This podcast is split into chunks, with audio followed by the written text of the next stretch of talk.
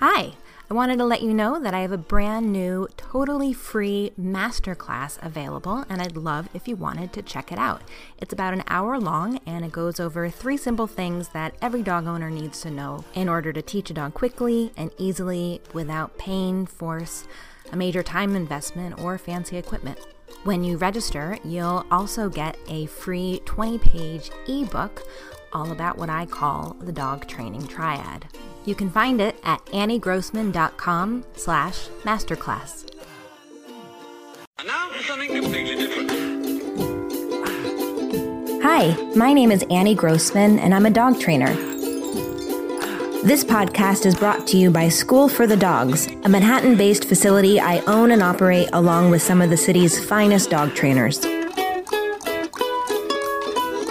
During this podcast, we'll be answering your questions, geeking out on animal behavior, discussing pet trends, and interviewing industry experts. Welcome to School for the Dogs podcast. So, Mark Twain, satirist of uh, the 19th century, one of my favorite writers, wrote the book A Connecticut Yankee in King Arthur's Court. And it's a story about, uh, it's a time travel story about a, a guy who uh, gets bonked on the head and wakes up and thinks at first that he's in Bridgeport, Connecticut. But actually, he's gone back in time from the 1800s to King Arthur's court, and he's in Camelot. He gets himself into trouble there. He's going to be burned at the stake, and then he realizes that he had learned in school that in the year 528, the year that he found himself in, there was a solar eclipse. So he predicts this natural event and uh, he makes everyone believe that he caused it. I think about this book sometimes when I'm thinking about the process of adding a cue to a behavior that we uh, we want our dogs to know. Now, uh, before I before I first went to dog trainer school, um, I referred to commands. You gave your dog a command, and the dog followed the command or not. It would have never occurred to me to call it anything other than a command. Instead, I was encouraged to think about how we can cue a dog to do the thing we want. Now, at first, I understood the reason as um, like we don't want to be coercing dogs, and it is coercive if you're commanding something because it's like you're saying, do this or else. There's an implied or else. And, you know, that made sense to me, but I also thought that, you know, it would be possible to command and then reward. So maybe it was just uh, too narrow a reading of the word command. But then I started to understand that the notion that we are commanding a dog to do something really gives us way too much credit. We are sometimes cueing a dog to do something, perhaps on purpose, but perhaps not on purpose, and it would be funny to call that a command. Dogs do things all the time because of things that we do that we might not have uh, actually wanted our dog to do. You wouldn't call that a command, but it might be some kind of cue to your dog if your dog is perceiving it. What's more, there are lots of cues that your dog is perceiving that have nothing to do with you. They are learning cues from the environment all around them, from each other, from things we might not even be perceiving.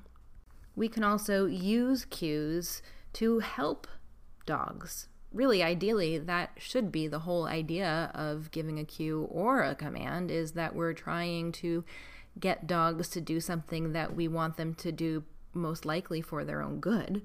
And it's true that we don't usually think of the word command as being something that has much to do with uh, helpfulness. Like, I don't say to my husband, I command you to do the dishes. It would be really helpful. I'd really appreciate it.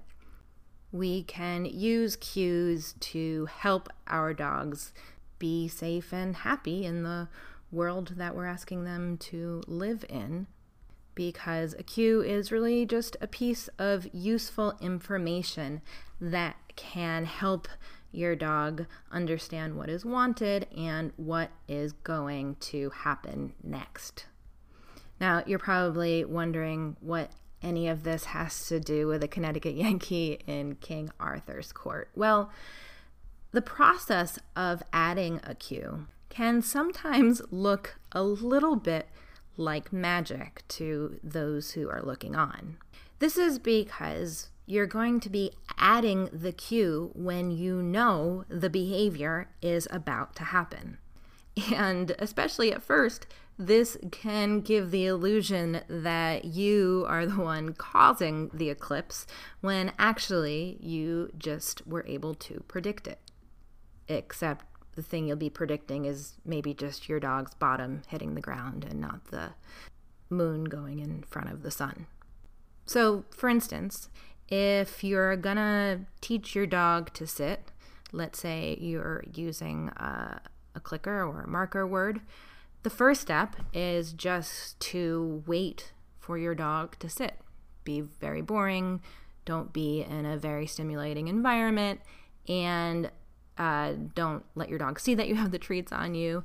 What's going to happen? Well, eventually your dog is probably going to sit or lie down. And whichever one of those things your dog does, you're going to click and treat, reset your dog so that your dog then has the opportunity to do it again.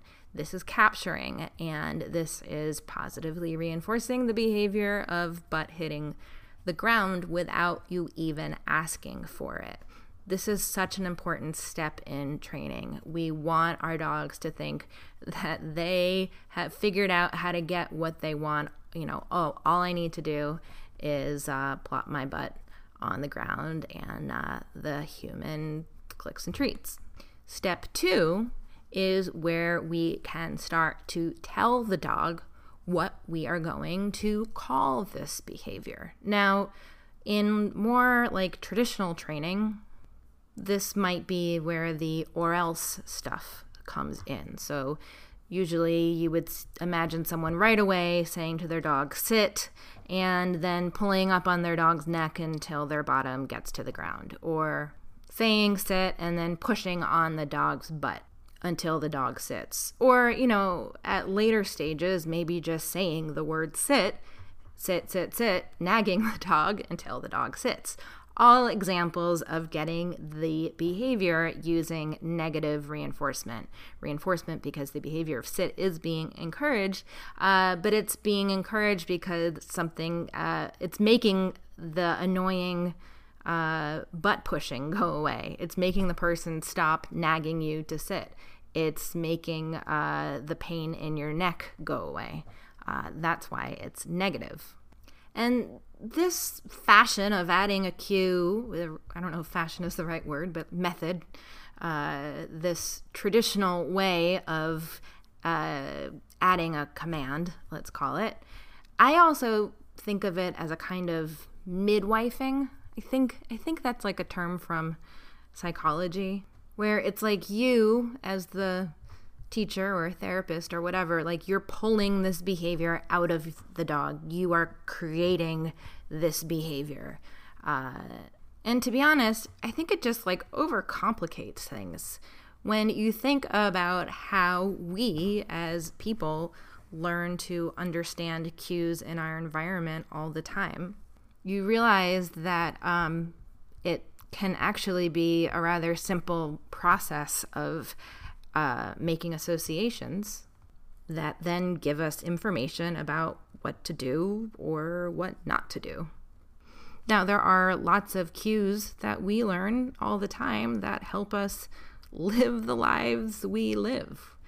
Language is just a, a very advanced kind of, of cueing, giving each other information using these, these complex oral and written symbols. And sometimes these cues are kind of like commands, right? I stop at a red light because there's a big or else if I don't.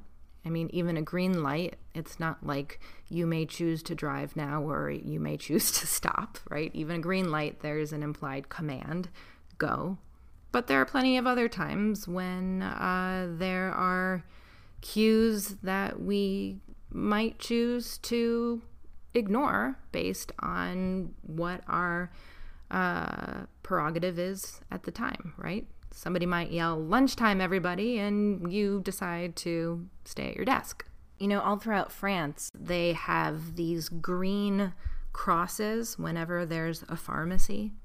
And I always think, oh, that's such a nice, subtle, and clear cue that if I need toothpaste, this is a place I should go right now. But I don't have to go in. I'm just being given the information that may help me choose what I'm going to do. Now, that is not to say that when we are teaching cues to our dogs that they are optional, but two things. One, it's possible to get a dog who responds to the cue that you want your dog to respond to nearly 100% of the time without using this sort of or else style training. Two, you do want your dog to be making some choices for himself. With service dogs, there's something called um, trained disobedience, with the idea being, you know, you don't want to cue your dog to do something dangerous. You know, if you're blind, you might not see that there is a ditch right in front of you. So if you cue your dog to move forward, you don't want your dog to obey that cue no matter what. You want your dog to use some judgment. You want your dog to make the choice that that's not actually a good idea. Just like you are not controlled in some robotic way by the green light, there might be times where even though the light is green, you're going to stop in the middle of the street so that you don't hit a kid on his bike. It's like we are giving the animal the best possible information about what to do, and then we're trusting our animal to make the best possible decision about doing that thing. A lot of the time, we lure our dogs, and then that lure ends up becoming the cue. And luring or you know it could also be prompting you know not necessarily being about using food for instance when i first uh, started training my dog uh, using a clicker and adding a cue in this way i realized that i could get him to sit just by kind of leaning forward a little bit and it really didn't matter what i said i could have said popsicle stick. He wasn't even paying attention. He was just looking for my subtle little lean. And you probably have things like this with your dog too.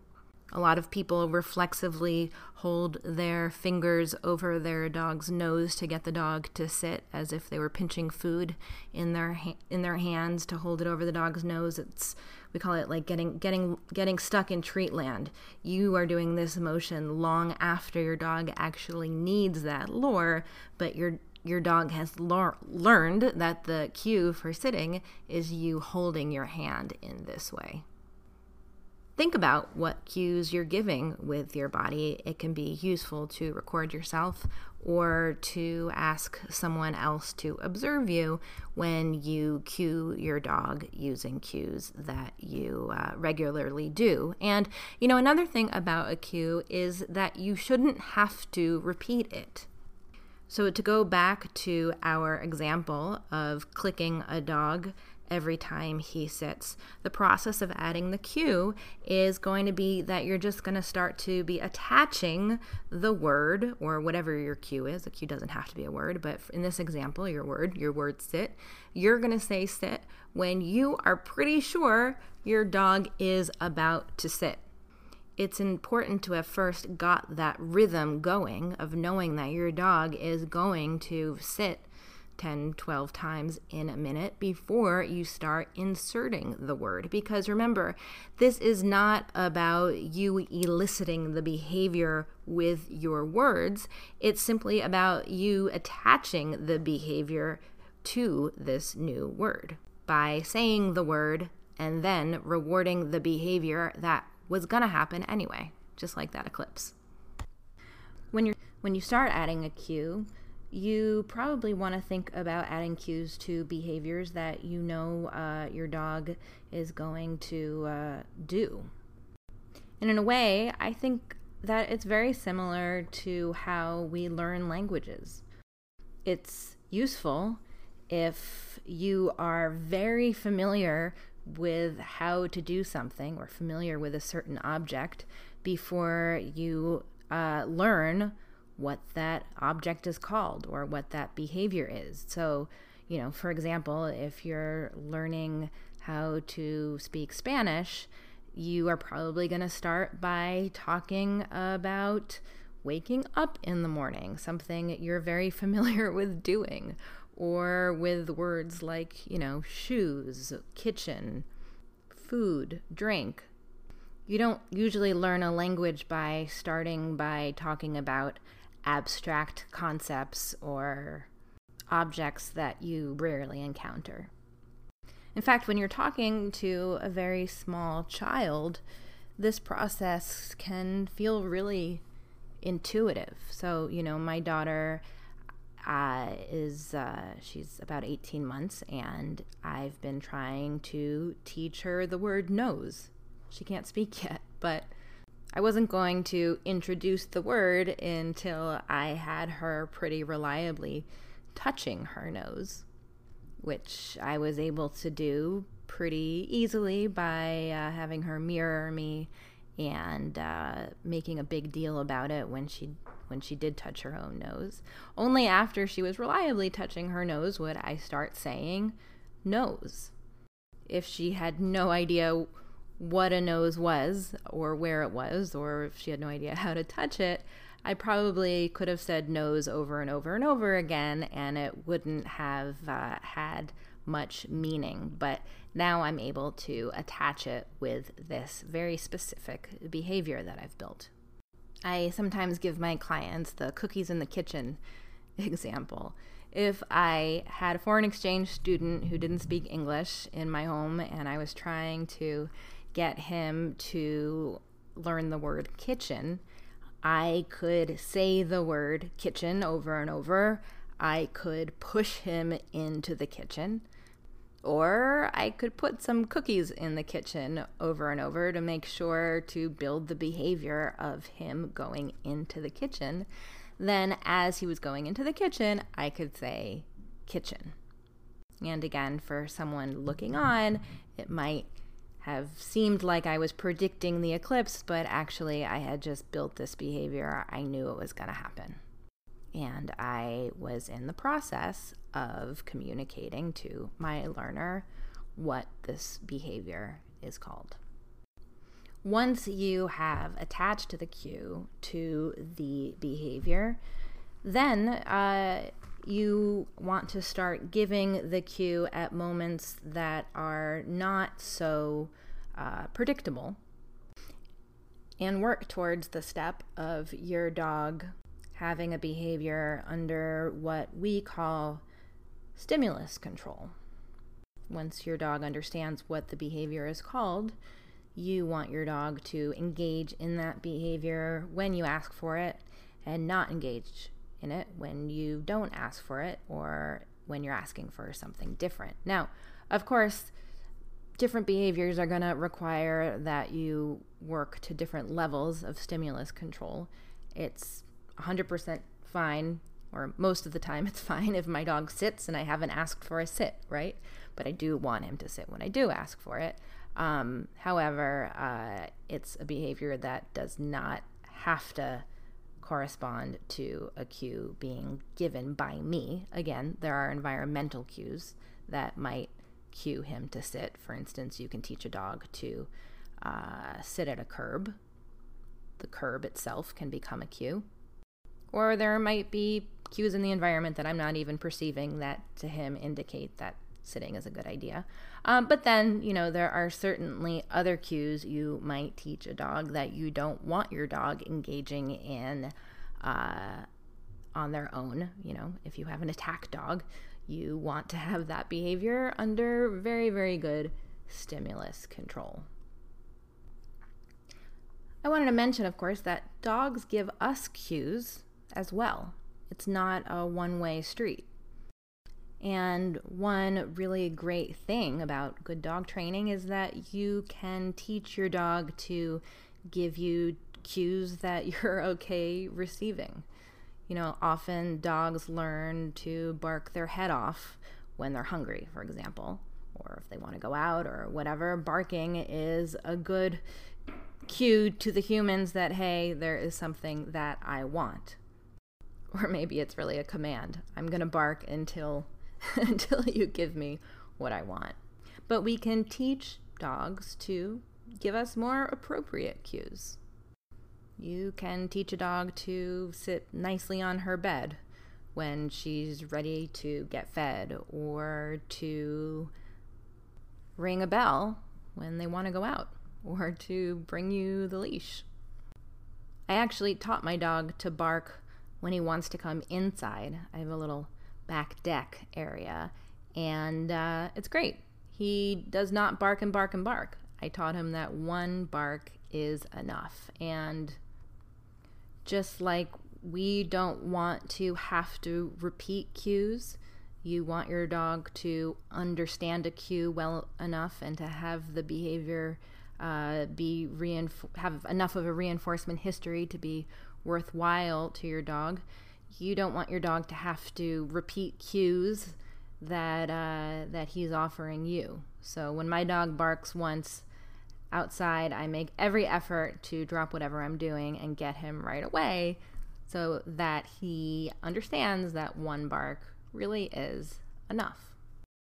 So to summarize, you only want to add a cue to a behavior that your dog clearly understands, that your dog understands that engaging in this behavior will net something good from you. So focus first on getting the behavior you want before you focus too much on adding the cue. You can certainly often add a cue from the beginning or fade kind of like a fade a cue into a lure. If you listen to the episodes that I've done on teaching sit or lying down, I talk about how to fade a, a cue into a little bit of a lure and then get rid of uh, that lure. And there are times where I like adding a cue right from the beginning, but I am always thinking first about getting the behavior that I want, making that behavior worthwhile before I'm turning too much of my focus to the cue and making sure that the cue is uh, is um, being paired in a way that the dog understands. Also, I should mention, you know, you have to pick a cue that your dog is going to understand.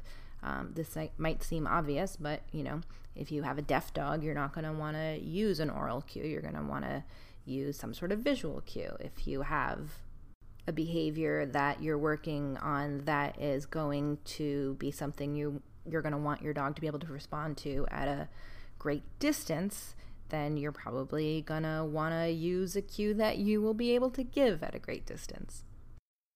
And you want to make sure that you're adding cues to behaviors that are going to be happening a lot and that are going to be enjoyable for your dog. Think about the cookies in the kitchen example. Much easier to add that cue than the we're going to the dentist cue or the it's time to leave the dog park cue. Anyway, lots more that could be said on cueing, but I just wanted to use this time to talk a little bit purely about about the word cue, which I think we covered, and um, to touch on how to add a cue. And maybe we can do a future episode on getting stimulus control and really proofing cues. Although, you know, one one quick thing I'll mention that's maybe a little bit more advanced is that you can give a behavior that already has a cue, you can give it a new cue. The trick is to always give the new cue first and separate it from whatever the old cue is. You know, I really like teaching behaviors uh, with both a visual cue and uh, a verbal cue, but I think it's nice when they can be given separately rather than together.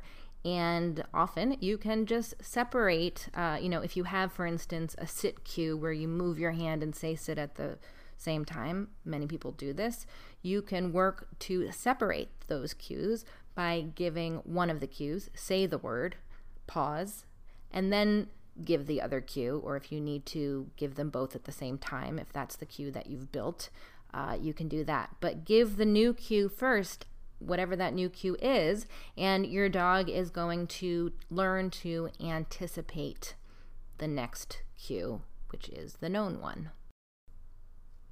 Just a funny example I just thought of of how sometimes we try and get behaviors by giving the cue in a way that actually doesn't make that much sense. I've been putting my daughter on her little potty and trying to get her to do her business there. And I put her on it and then I go psst, like making a peeing sound. And now when I put her on it, she looks at me and she goes psst. So rather than teaching her to pee when I make that noise, I've actually taught her to just sit on the potty and make the noise, which at least is pretty cute.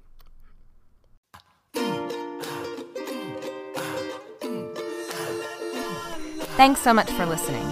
You can support School for the Dogs podcast by subscribing, leaving a five star review, telling your friends, and shopping in our online store.